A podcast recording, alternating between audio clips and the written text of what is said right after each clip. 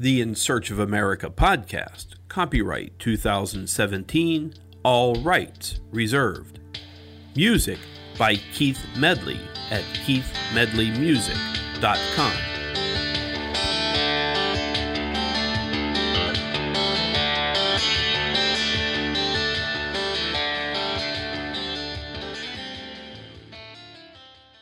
Episode 29 An Introduction to Grafton, West Virginia.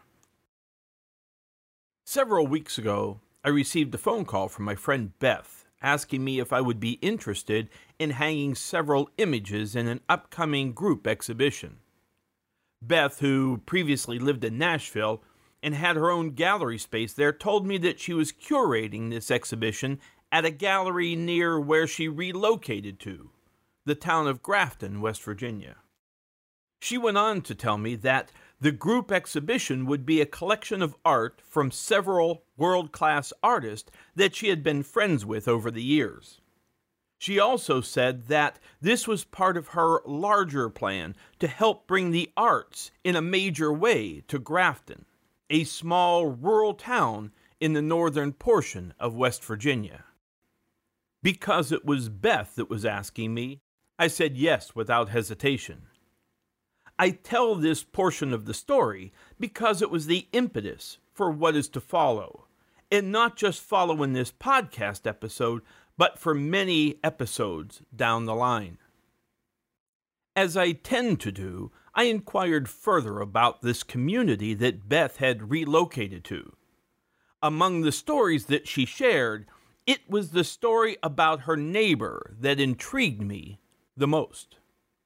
This neighbor of hers, a young girl by the name of McKenzie Settler, is a champion archer as well as a 4 H blue ribbon winner and a soccer player for her high school soccer team. When I say that I became intrigued, I have to admit that's a bit of an understatement. I was overwhelmed with curiosity and anticipation for what this story could be. I told Beth that I would like to interview McKenzie for one of my podcasts for the In Search of America project, and that I would also like to make a portrait of her. In that moment, Beth's excitement grew to the same level as mine. Beth was also able to see the potential for such a great story to be told. As I drove back to Nashville after my meeting with Beth, my gut began to scream and then my thoughts got the best of me. Why not feature the town of Grafton as part of my In Search of America project? I asked myself. Not just the story of McKenzie. Immediately, I got on the phone and called Beth and told her of my new gut felt discovery. And once again, Beth was completely on board. Four weeks later, I was in Grafton, West Virginia. Several days prior to my arrival, the local newspaper, the Mountain Statesman, had published a front page article talking of my coming to their town. The headline to their article Photographer to chronicle the lives of Graftonians. I had decided early on that I would take up residence in Morgantown, West Virginia, which was about a 45 minute drive from Grafton. It was also where I would have my first meeting regarding this project in Grafton with people other than Beth. Shortly after I arrived in Morgantown, I met with Beth, Ron Curry, who is the chairman of the Taylor County Arts Council in Grafton, West Virginia, and Dr. Stephen Smagaki, a retired professor of art. We discussed the In Search of America project and how I saw Grafton fitting into it. By the end of that meeting, it had been decided that, in addition to documenting Grafton for my project, we would also present an exhibition of the photographs at the Gallery 62 West in Grafton, and that a book, a photographic book, based on the photographs from this project, would also be published.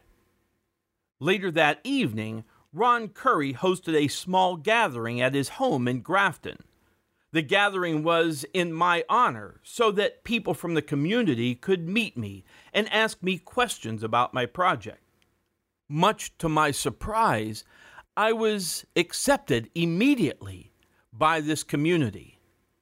I thought for sure that it would take a considerable amount of time, which it generally does, to find this acceptance, to find this trust. But when I came into Ron's home that evening, there was already a buzz, and people were excited to meet me, excited to talk with me. And as the evening unfolded, the stories began to unfold as well. I could not have been more excited, more enthusiastic about this project that I have agreed to do. And now that I have begun the project in Grafton, I find that I have proven myself incorrect. I could indeed have been more excited, and I am.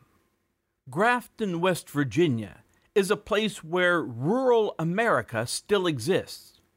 And it exists with pride and with a sense of community and a self determination to turn itself around.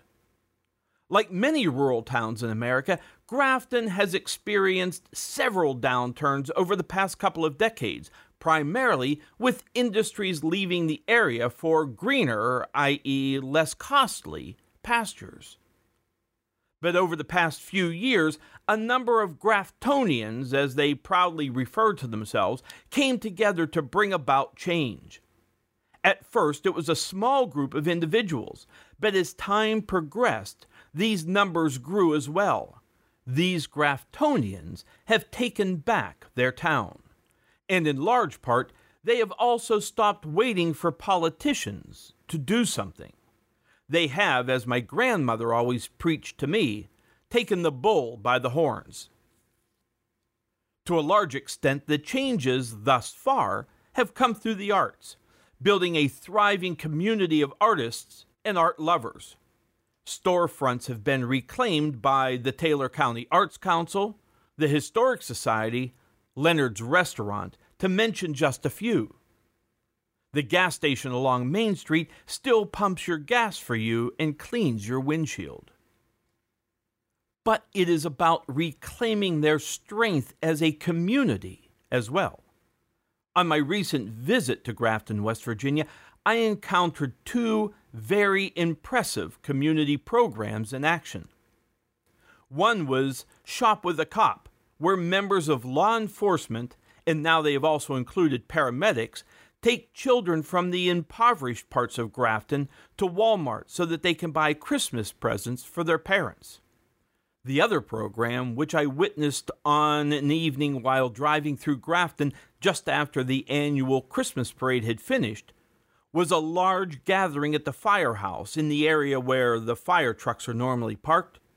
Inside were firefighters and members of the community. The place was packed, and the firefighters were giving out Christmas presents to children who are, as we tend to label them, less fortunate. And this wasn't just a generic giveaway of presents, each present had a specific child's name on it. As I began my podcast interviews there in Grafton, I was in awe of the generosity of spirit shown to me by the residents of Grafton. They welcomed me with open hearts and they were gracious and forthcoming in these interviews. With each person that I talked with, both on and off the record, they spoke about their life in Grafton with positivity, and they each looked to the future with great optimism. Also, nearly every person that I talked with told me about Memorial Day in Grafton. They say that it is second in popularity only to Christmas, that even residents who have moved away tend to come back for that weekend to join in the weekend long celebrations. And the town of Grafton also houses the only two national cemeteries in the state of West Virginia. Originally, there was only one, but they grew out of space, so a second cemetery was built.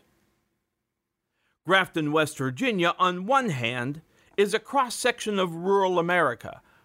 Agriculture, abandoned storefronts, signs of industries having uprooted and vanished, problems with drugs, and portions of the community living in poverty. But Grafton, West Virginia is also a rural American town that has grabbed itself by the bootstraps and has come together to effect change in a positive way for all of its residents. Over the coming months, you will be presented with many podcasts from this segment of the In Search of America project. In fact, the next several podcast episodes will be from Grafton, beginning with the episode featuring my interview with archery champion McKenzie Settler. The In Search of America podcast, copyright 2017, all rights reserved. Music by Keith Medley at keithmedleymusic.com.